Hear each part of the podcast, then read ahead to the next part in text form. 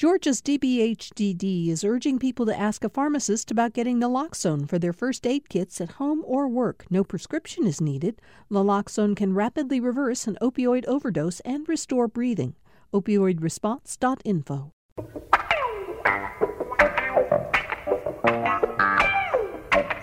Thanks for joining us for today's Political Rewind. We're uh, pleased to have you uh, listening. Um, you know, we're going to divert just a little bit from the news of the day because we know that you really have enjoyed in the past when we tried to put the news in historical context. And that's exactly what we want to do around impeachment today, is talk about it as an example of extreme partisanship It, it act, in action right now, but talk about how partisanship has developed over the decades. And we'll look at some key moments in how partisanship really was propelled forward. Uh, Tamar Hallerman is with us. She is the Washington correspondent, of course, for the A J C, right here in our studio, not on the telephone, not on that little interesting microphone that you bought to plug into your laptop. You're here.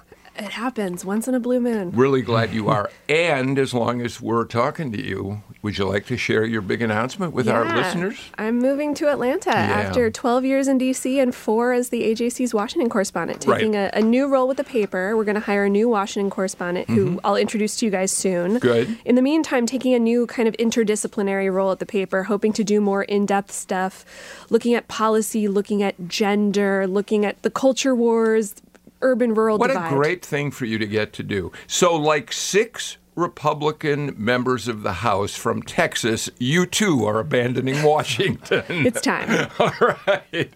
We're also joined by Doctor Joe Crespino, uh, who is the Jimmy Carter Professor of American History at Emory University. Joe, you've been on the show before, and when you do come in and help put things in historical context, our listeners always appreciate it. I also, in introducing you, always like to say, you are the author of the biography of Atticus Finch. That's right. It's called Atticus Finch, the biography, Harper Lee, Her Father, and the Making of American Icon. Now, we've done a show on it, and in fact, you can, if you go on the uh, on the Two Way Street website, actually, uh, you can find that uh, interview that uh, Joe and I did back when the book was first published. But essentially, what you did with that book is to incorporate the differences that Harper Lee wrote into uh, her first, you know, uh, the first book, right. the book in which Atticus Finch became a great hero, uh, and then Go Set a Watchman, where suddenly we found him to be a very different kind of character. Yeah, and To Kill a Mockingbird, he is the noble defender, the downtrodden, the great hero,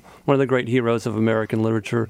And in Go Set a Watchman, this novel that was discovered and published in two thousand fifteen, he's exactly what you think, you know, a seventy-year-old arthritic white man would be like in South Alabama in the mid-fifties, right? So, you know, all those people who had named their kids Atticus or their dog Atticus, you know, up in arms. And, you know, this uses history and literary uh, literary history, political history to make sense of all that. It's a, it's a terrific book. Um, all right, let's talk, uh, Tamara, just for, you know, for a moment, let me point out uh, the impeachment news of the day. George P. Kent, the Deputy Assistant Secretary of State who's in charge of Ukraine policy, is up on Capitol Hill today testifying behind closed doors about whatever he knows about the Ukraine uh, scandal, which I think it's safe to say uh, is, is a, a fair word to use in talking about it. And he becomes yet another member of the administration, like Fiona Hill yesterday, who have decided that despite the administration, the White House uh, efforts to stop anyone from the administration from testifying, decided they've got to come forward and speak. So I wonder, Tamar, I know that Congress is just getting back in session today. You're down here, so you're, you haven't talked to them today, any of the Georgia members. But if administration officials are starting to break ranks, do we have any reason to think that the Republicans who have been so, so staunch in their defense of the president are going to start doing the same? Not at the moment, based on what we've seen so far. And if anything, from, from the members who have been vocal, and let's put people into two categories, all of the Republicans, first of all, have said right now they don't see enough for any sort of impeachable offense. But you have the folks who would kind of rather not talk about it and keep their distance, and you have the folks who really have rallied to the president's defense. And, you know, the ones who have been vocal about it have become more vocal over the last two weeks when they were back in their districts. We especially saw Jody Heiss, arguably the most conservative member of the delegation, a member of the Freedom Caucus, allied with Jim Jordan, uh, really kind of start going after Adam Schiff, the, the chairman in charge of the Intelligence Committee. Uh, but the others, you know, they all know you, obviously. They recognize you when you're down the hall. Are they turning around and walking the other way when they see you down there? Are they avoiding you? No, if anything. And, and there are some exceptions. It seems like Johnny Isaacson doesn't would rather talk about other things. Yeah. He wants to start doing legislation and, and that sort of thing. But the rest really want to show that that despite what they've seen so far, that they aren't buying it. And none of them are, are on the Intelligence Committee, first of all, so none of them are getting to sit in, in these closed-door meetings. But people like Doug Collins, the top Republican on the Judiciary Committee, potential candidate for uh, for U S Senate, if anything, you see him continue to go on cable news and, and talk about how he doesn't see anything wrong. But, but um, and Joe, you're welcome to weigh in on this, sure, too. But what, what is fascinating about Doug Collins is when when uh, when it was the Judiciary Committee that was the center of activity, when Nadler was running the hearings, uh, Collins had a great platform to speak out strongly against what Democrats were doing. But now that things have shifted to intelligence, Collins is...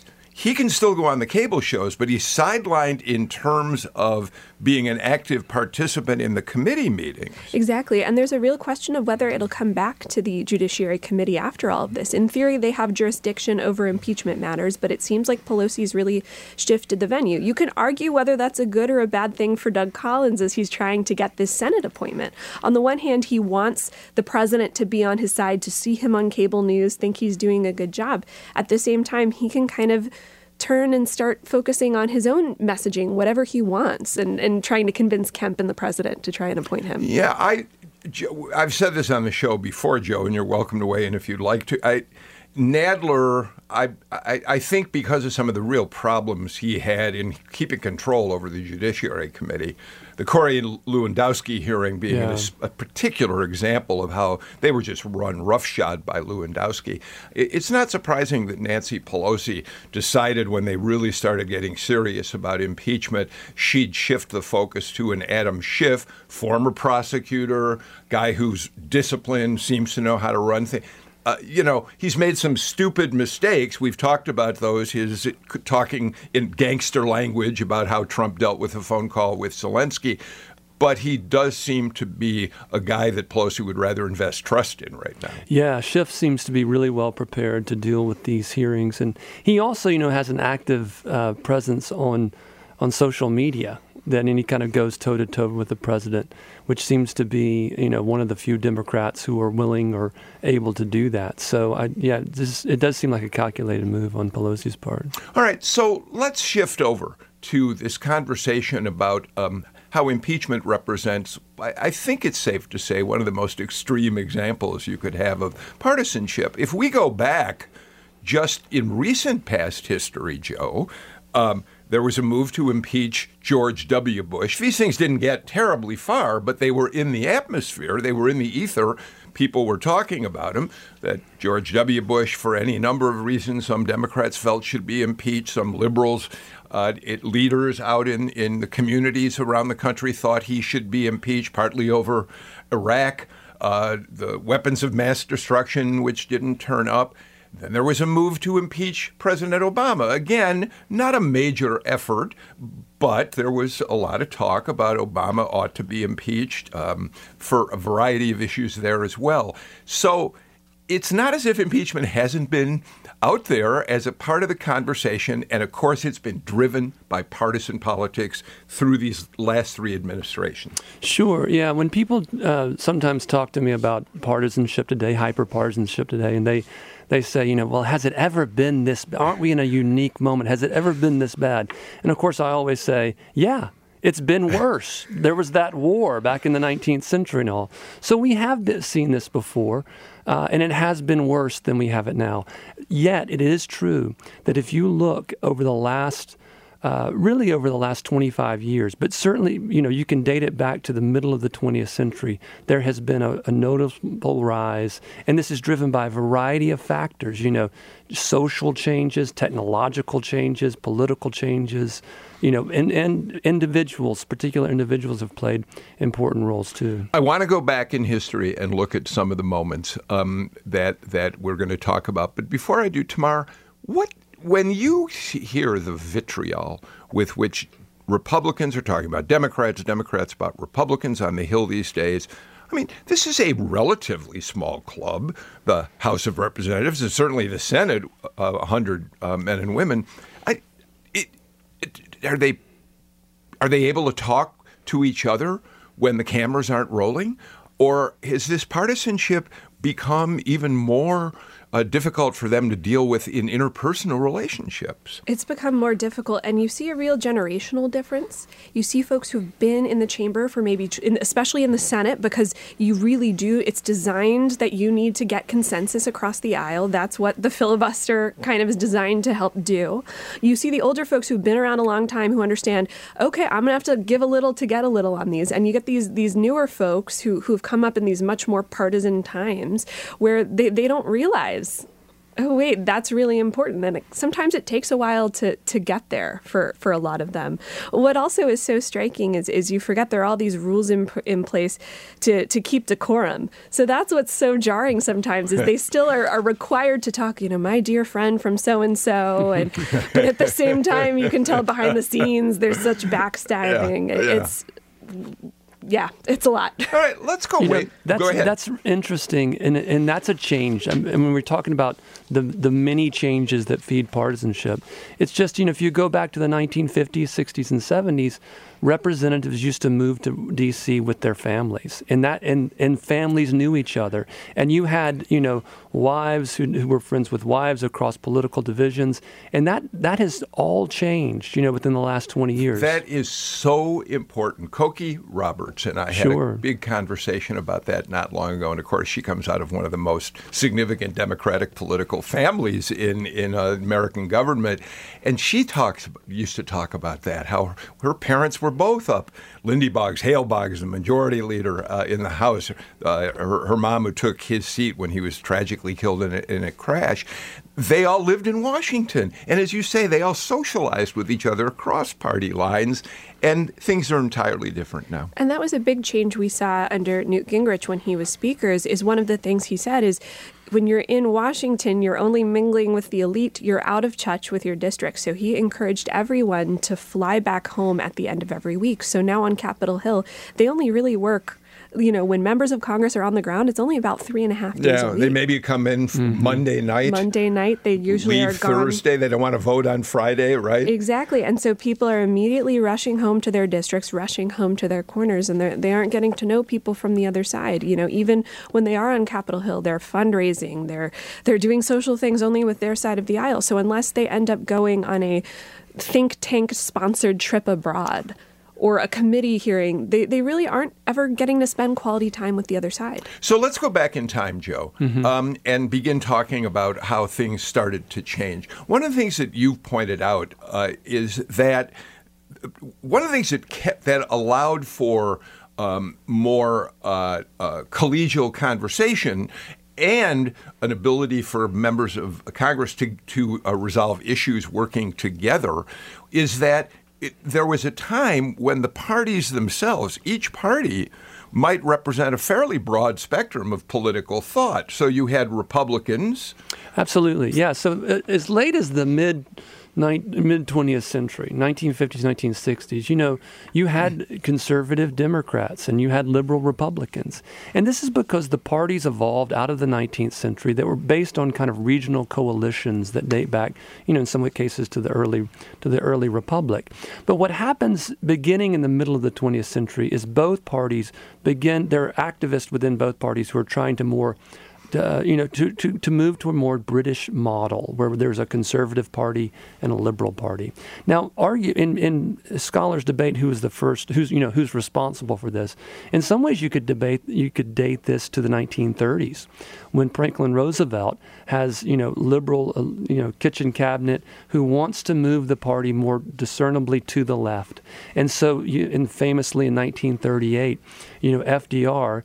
Uh, controversially ca- campaigns against Democratic senators yeah. in the Democratic primary. Here in Georgia, he campaigned, you know, on when he was down uh, in Georgia for one of his, you know, one of his at the little White House. He campaigns against Walter George. He tries to get him unseated. Does the same thing against Cotton Ed Smith in South Carolina, both of whom were very staunch conservative Democrats who had been opponents of of a lot of the New Deal legislation. And you can take that back. You said it a, a moment ago. The conservative Southern Democrats, uh, like a Walter George, as you said, you can trace that back to nineteenth century roots when when there were geopolitical Uh, uh, uh, coalitions. You, you pointed out in a lecture that uh, the Midwest had uh, uh, business leaders, uh, industrialists, right. uh, and others in the North who tended to be Republicans in those days. The South had an agrarian society, uh, farmers, rural people who in those days were But the, could Democrats, but conservative Democrats. Yeah, yeah, and that, that was one of the big, you know, kind of political, economic di- divisions within the country, kind of industrializing Midwest and Northeast versus the rural, uh, agricultural-based South and West. And that, that was kind of one of the divisions, main rivalries within Democratic politics. So, Tamar, um, great examples of the kind of uh, ideological diversity you might have found in each party. Um You'd have a Nelson Rockefeller, who many today would be considered a liberal Democrat. I mean, excuse me, he was a, in in many ways a very liberal Republican. Um, and then on the other hand, you had uh, uh, who's a great example of a much more conservative Republican from back in those Robert Taft. Okay, Robert Taft. Perfect. Yeah. All right. On the Democratic side, you had a Richard Russell here in Georgia. Very conservative Democrat, a Harry Byrd in West Virginia. Um, but then you also had more liberal Democrats back in the day as yeah, well. Hubert Humphrey.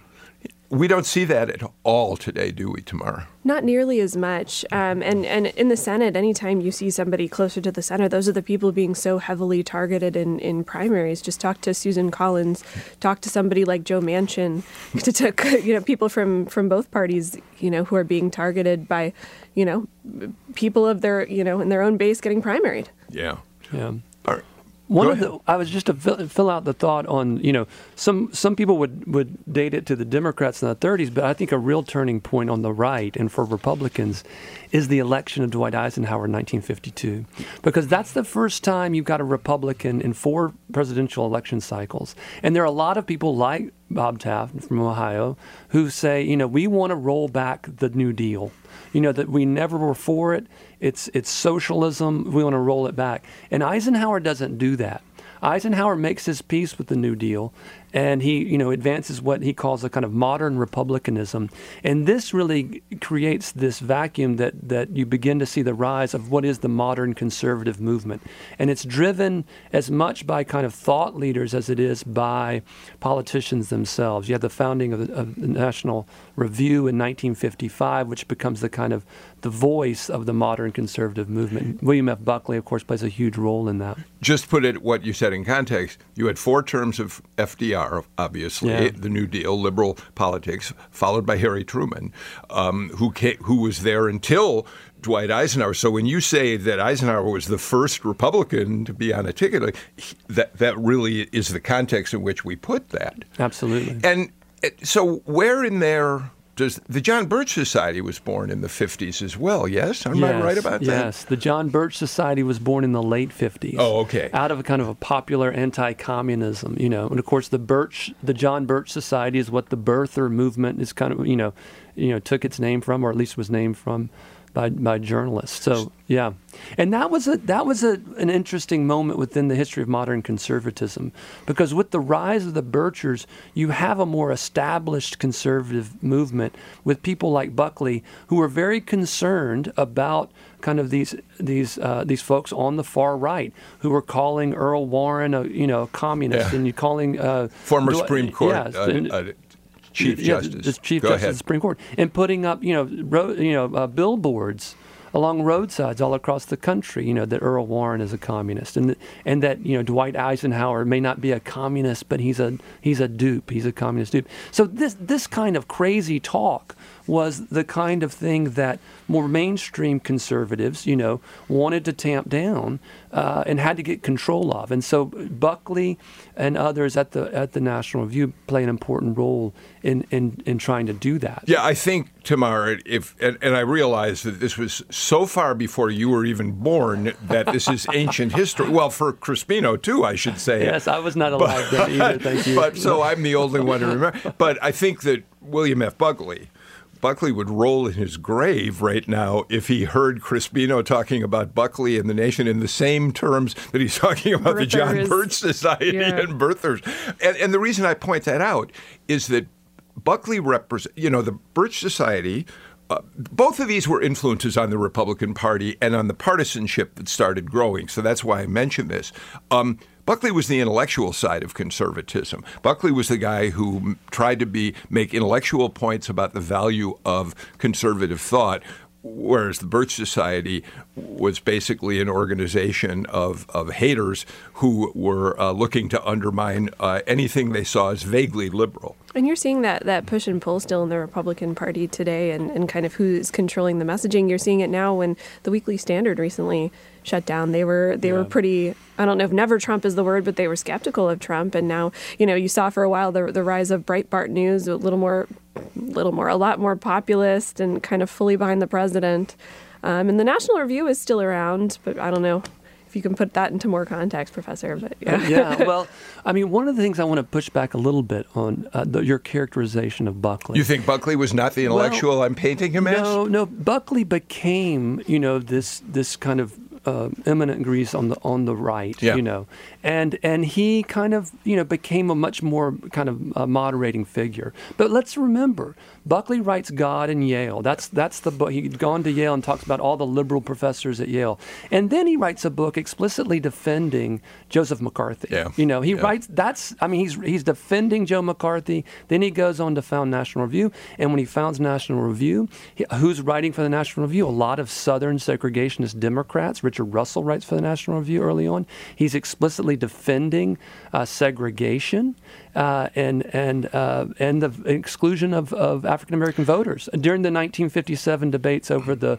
over the uh, Civil Rights Bill. So you know Buckley, you know, like all of these people, people evolve over time and become diff- different things, and that's what as historians are trying to do to remember that you know Buckley was pretty far there out there when he first made I, his start. You, too. Thank you. I, I'm really glad you made that point, because I guess what probably I should have said is that Buckley would have styled himself yes. as the intellectual of Absolutely. the right, whether yeah. or not, I mean, we can go back, and in fact, we ought to post a link if we can to this for our, our listeners. We you can go back and look at the the famous, infamous Gore Vidal, yeah. William F. Buckley debate on Crossfire, whatever it was in those days, and it's a great example of what you're talking about: the liberal Vidal uh, doing battle with the conservative Buckley, who who does show his true stripes, I think, in in that debate. Let's do this. Let's take a break, and when we come back, let's talk about the enormous influence that Richard Nixon and the and the attempt to impeach him and his ultimate resignation uh, as president had in creating a, a partisanship in the Republican Party that persists to this day. We'll be right back with more. Now is the perfect time to clean out the garage and get rid of that car you no longer need. You'll face the coming months with a fresh start, and by donating your used car to G P B, you'll even get a tax deduction. Call eight seven seven G P B one C A R or donate securely online at g p b dot org slash cars. And thanks. I'm gonna get him a car. Ooh, drive away. Ooh, drive so far.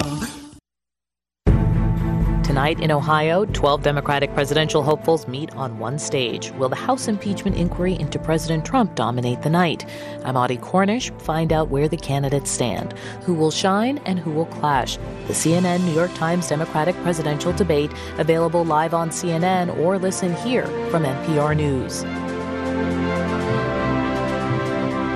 Join us tonight from eight to eleven here on G P B and on G P B news dot org.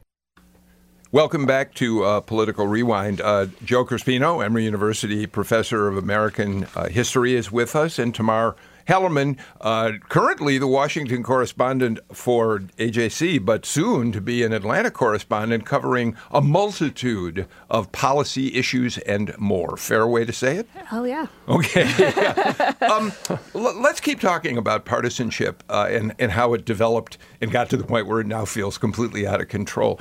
Joe, it's it's interesting to look back on Richard Nixon, because I think if you don't really study, think about Nixon independent from the resignation, the Watergate and all that stuff, it might be easy to overlook the fact that Richard Nixon was actually the last moderate Republican president that we've had in office. Re- I mean, you could say Gerald Ford maybe, but he was right. so short-lived.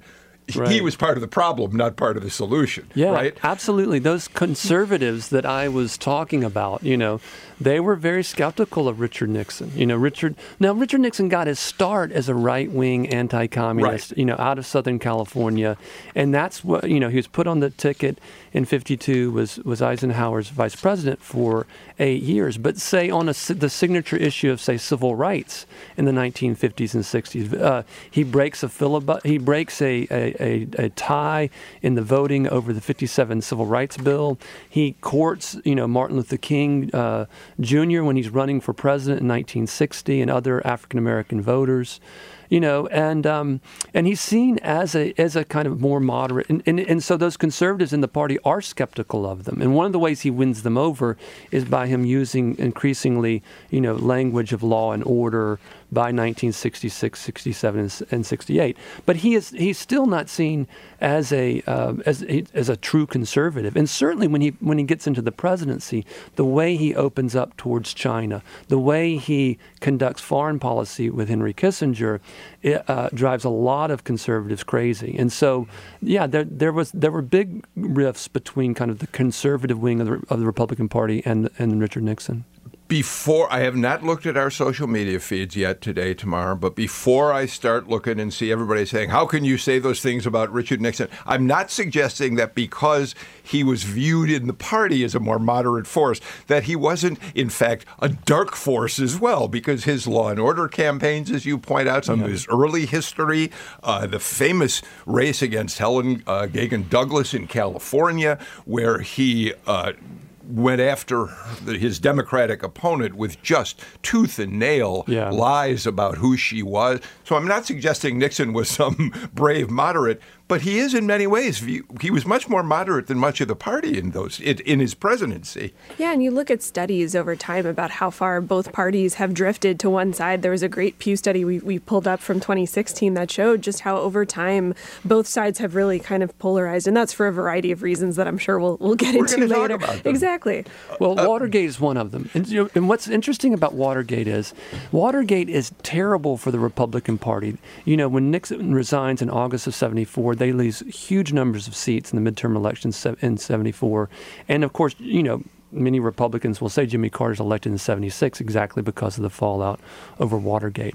But Watergate is very good for conservatives yeah. within the Republican Party. That's the important because? difference. Because? Well, because it affirms a certain narrative that conservatives have been run, had been running on for years, which is that Washington is corrupt. Washington is full of, you know, uh, the establishment is corrupt. And so this kind of outside, this kind of anti-Washington, anti-government kind of message that is at the core, one of the pillars of modern conservative politics, gets confirmed in yeah. interesting ways through through um, through the Watergate scandal. Okay, so let's listen to just a little bit of Richard Nixon's resignation speech. Well, this is yeah, this is the speech that he gives. I think it's August ninth, nineteen seventy-four, in which he says, the the, the punchline is, tomorrow at noon, I will surrender the White House. Uh, and this is what he says at one point during this speech. As we look to the future, the first essential is to begin healing the wounds of this nation, to put the bitterness and divisions of the recent past behind us, and to rediscover those shared ideals that lie at the heart of our strength and unity as a great and as a free people. By taking this action, I hope that I will have hastened the start of that process of healing which is so desperately needed in America. And to those who have not felt able to give me your support, let me say, I leave with no bitterness toward those who have opposed me. Tamar, I find that fascinating. I mean, I suppose you could argue that once he left office, there was some kind of healing in the sense that people were no longer uh, bitterly fighting over whether Richard Nixon was a was a criminal or not. Um, but his notion that we are somehow now going to, he, he hopes that we come together and learn how to work together. He has no bitterness towards his enemies. It's really fascinating to hear that, isn't it? Exactly. And kind of given the context of where we are today with our current yeah. occupant in the White House, who is very different from all his predecessors in so many ways, but no apologies, never, never admit to any sort of wrongdoing. You would never hear those words today. Well, but also, Joe, that didn't happen. Well, one one thing to, important to remember, it wasn't clear whether or not Nixon would be open for prosecution at this that's point. That's exactly right? right. And it's only until Ford pardons him that that's taken off the table. Yes. And so that becomes a, a real albatross for, for Ford. But listening to that quote, my gosh, it's so it sounds so quaint almost. This idea that there are these shared values, that there are, you know, a certain kind of comedy to uh, American political life that is necessary. I mean, it's you're you're right, Tamar. I mean, it's hard to imagine a lot of people. And of course, the other thing that we've got to remember about the current uh, impeachment process and what happened with Nixon is that, you know, Nixon was impeached because Republic only because Republicans broke. Yeah, that's you know? that's why I started the show by and, asking whether there might be a break in the ranks at yeah, any point. That's yeah. right. But in in that, and we see no evidence of that happening Uh, at this point in the process. So, all right, so we know that in the aftermath of Nixon, the conservative, it, it does strike me that a lot of the history of partisanship, and Joe, correct me if I'm wrong, because, you know, you were very generous in, in sharing with us your the notes from a lecture you gave on this.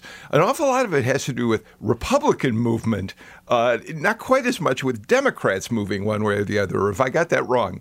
Well, both parties have moved, but but Republicans have moved dramatically. Okay. I mean, yeah, Democrats yeah. are entrenched also. It isn't yeah. as if they are now, you know, yeah. practicing what Nixon claims to have wanted to see, reaching out and comedy and all that. That's right. But it, but it is the movement of the Republican Party that really is fascinating to well, track. What you see, and, and what's notable, too, about the uh, on the right is the way that there are individuals who are kind of the forerunners of this kind of scorched earth, divisive political rhetoric. And we saw it in Newt Gingrich, but we also saw it uh, before, you know, in some ways before Gingrich with, with Pat Buchanan. There you go. But let's, okay, let's go to uh, Newt Gingrich because okay. he's fascinating. So, um, so Nixon is gone. Ford has been in office. He's fatally wounded with the pardon of Nixon, and Jimmy Carter wins election in nineteen seventy-six. By then, uh, Newt Gingrich, by nineteen seventy-eight, Newt had tried and lost two bids for Congress. He finally won in November of nineteen seventy-eight.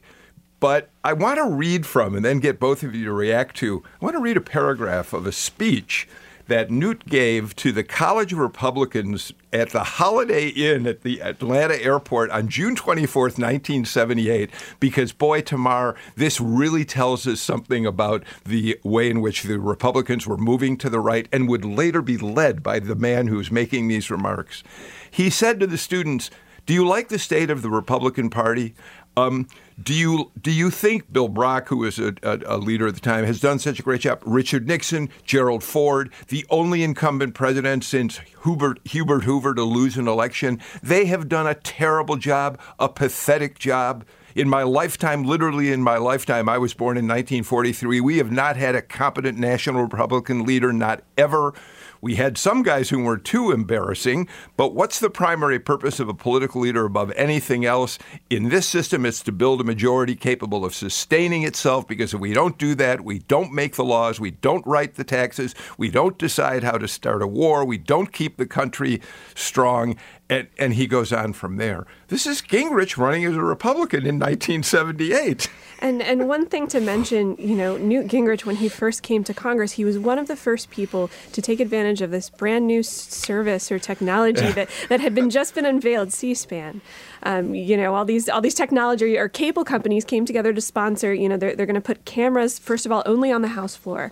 And Newt was one of the first people to see the value in that, whereas a total freshman, or maybe he was a sophomore, a complete backbencher, the value of going on to the Senate or the House floor at maybe nine o'clock p.m., the chamber is empty, and just pontificating, talking about whatever he wants. But he realized, I can connect to all sorts of conservatives, not even just in my district, but around the country. It was they were these were special orders which members of the House could, could request uh, speech time to speak from the well when the House isn't in session. And Joe, Tamara's one. It's wonderful. She points that out because, of course, initially it was a tight shot of the speaker, uh, whoever he would be, he or she was, in the well.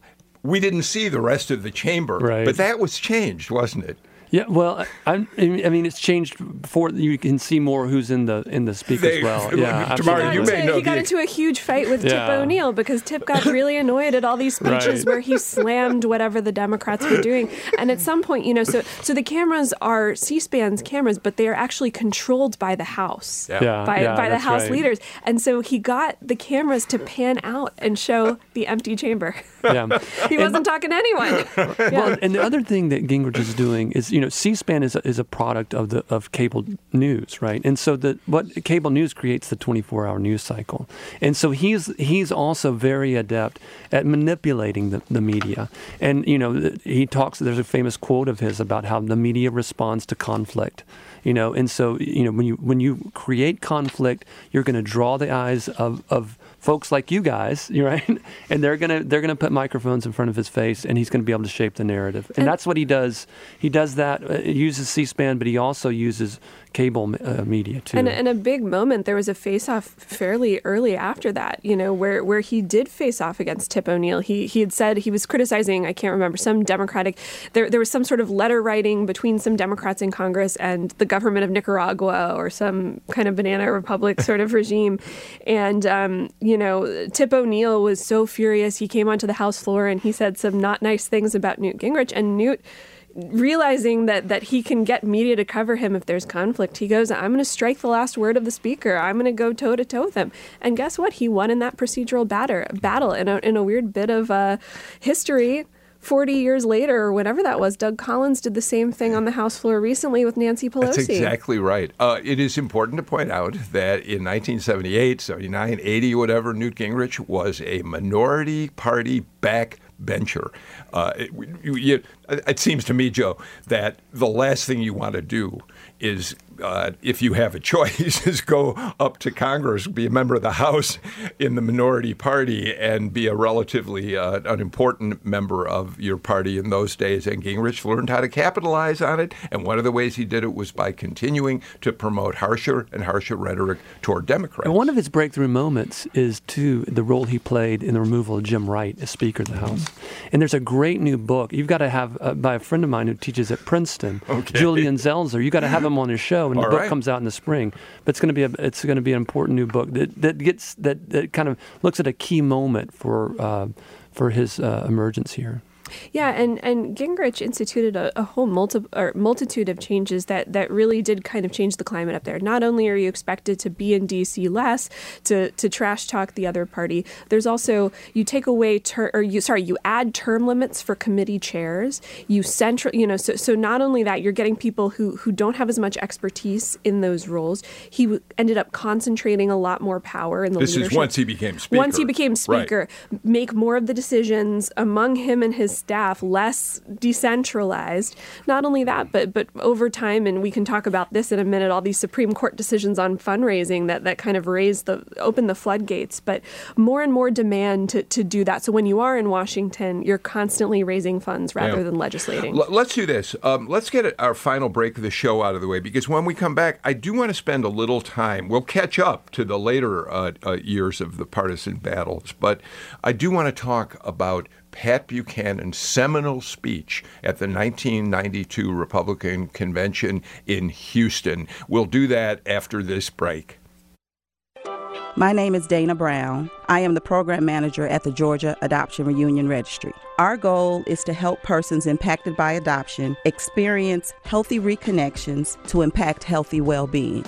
We underwrite with G P B because of your extensive listening audience that covers the state of Georgia. It's an effective way to get the word out about what we do across the state of Georgia.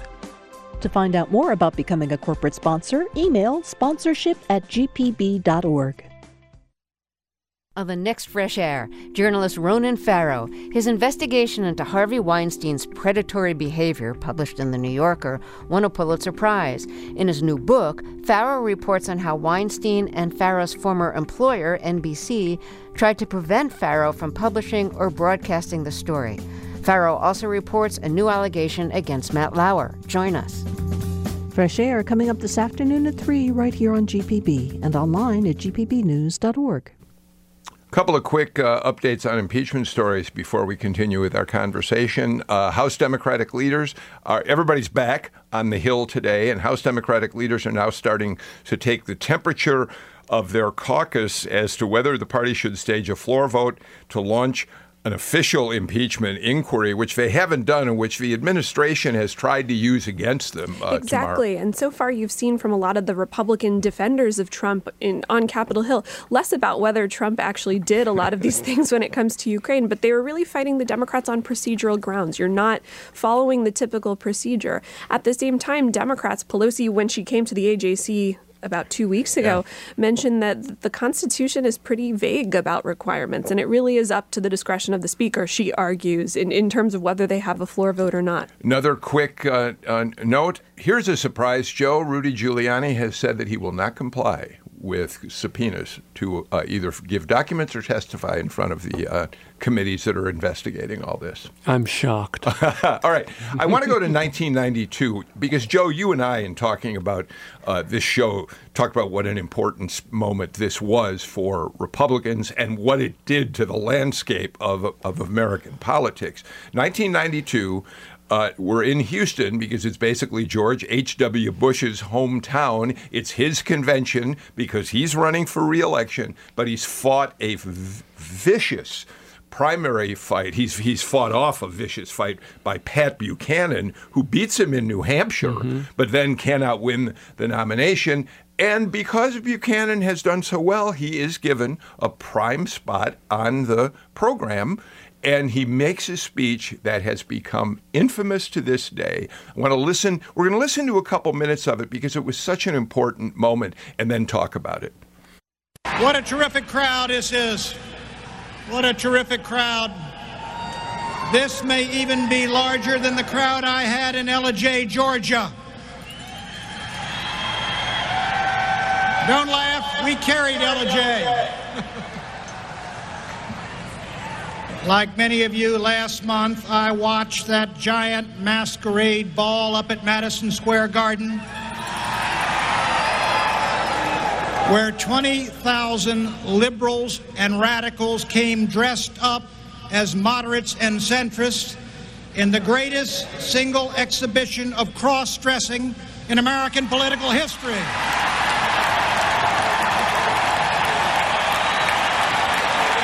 George Bush is a defender of right to life and a champion of the Judeo-Christian values and beliefs upon which America was founded.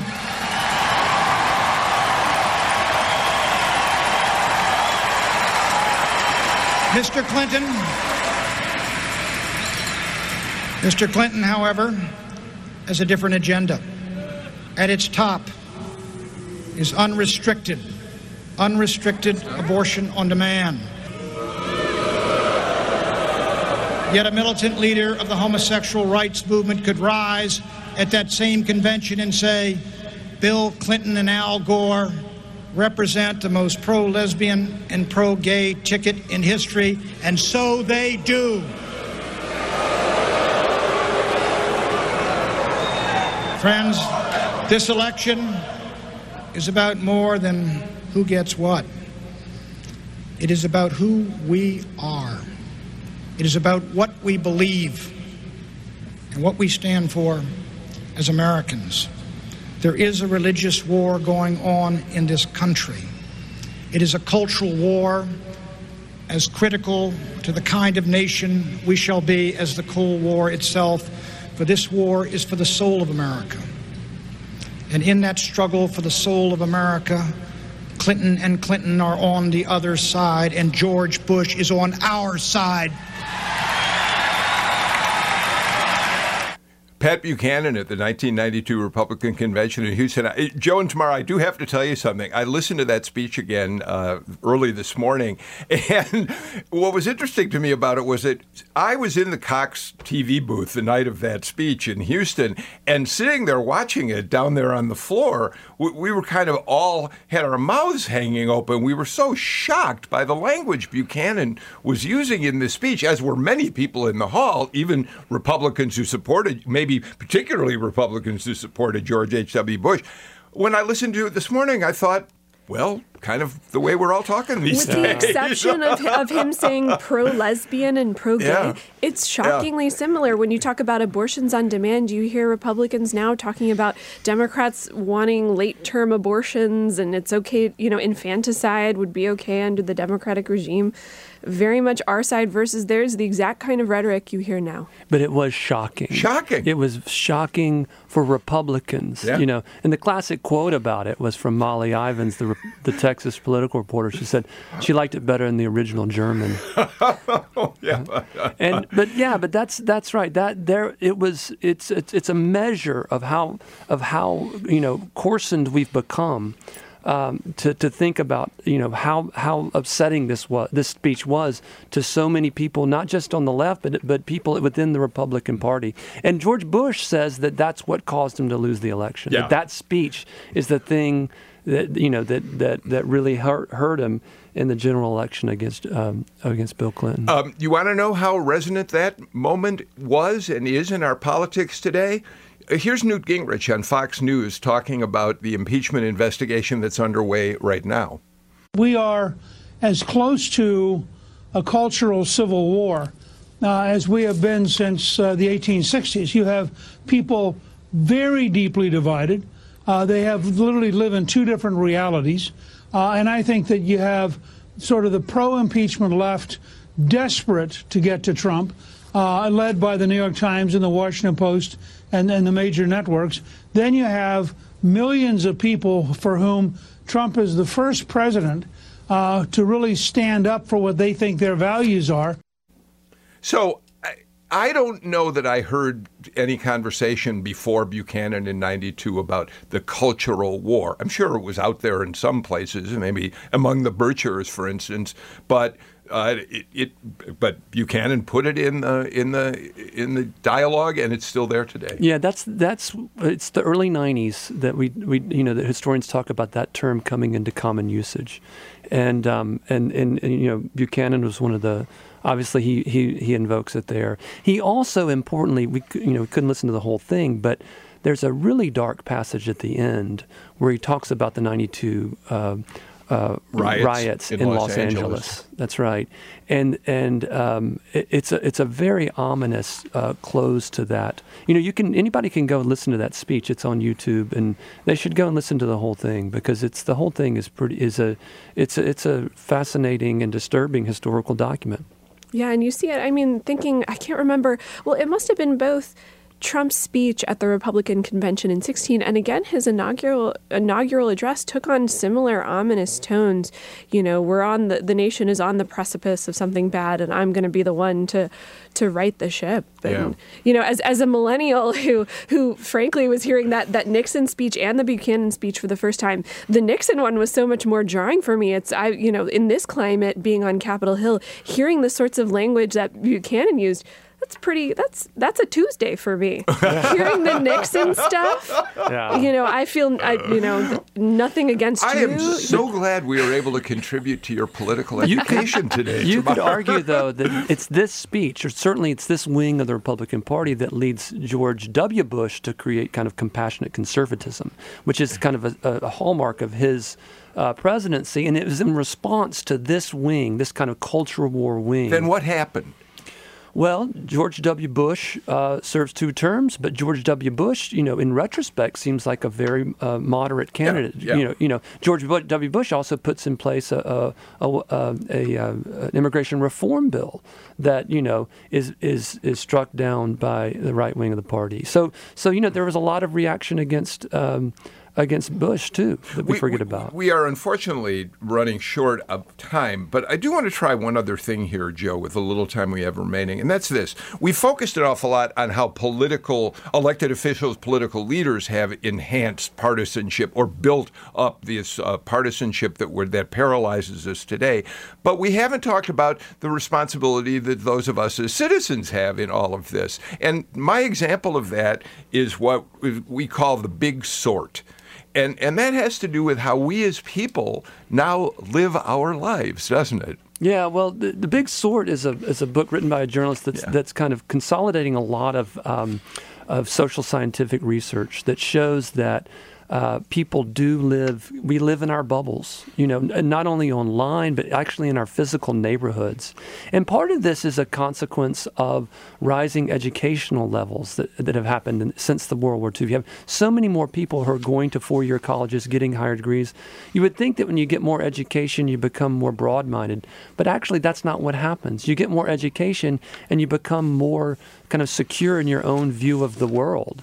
And so with education, you, education also creates opportunities for mobility, and people are more likely to move different places to get jobs and go for jobs. And so people are moving, they're more mobile, they're moving into areas where people see the world like they do, you know, so that we see, you know, we, we see it right here in Atlanta. You know, I live in Decatur, right? It's hard to find Republicans in Decatur, yeah. but it's also hard to find, you know, any Democrats in a lot of those northern arc suburbs. So uh, that's, we, you know, it's part of our everyday reality. Tom Faust, we had a post, this is, um, we're talking about Paul Taylor, who used to be a correspondent, was their lead political correspondent. I used to travel with Paul in uh, earlier presidential races, went to the Pew Center uh, for Research and wrote this piece on the demographic trends that are shaping American politics back in two thousand sixteen, and it's still relevant today. So if we can post that, that'd be great, because I think people would be really interested in uh, reading what Paul had to say. Uh, Tamar, he talks about it not just in terms of neighborhoods we live in, but uh, the graying of America, which represents one part of who we are,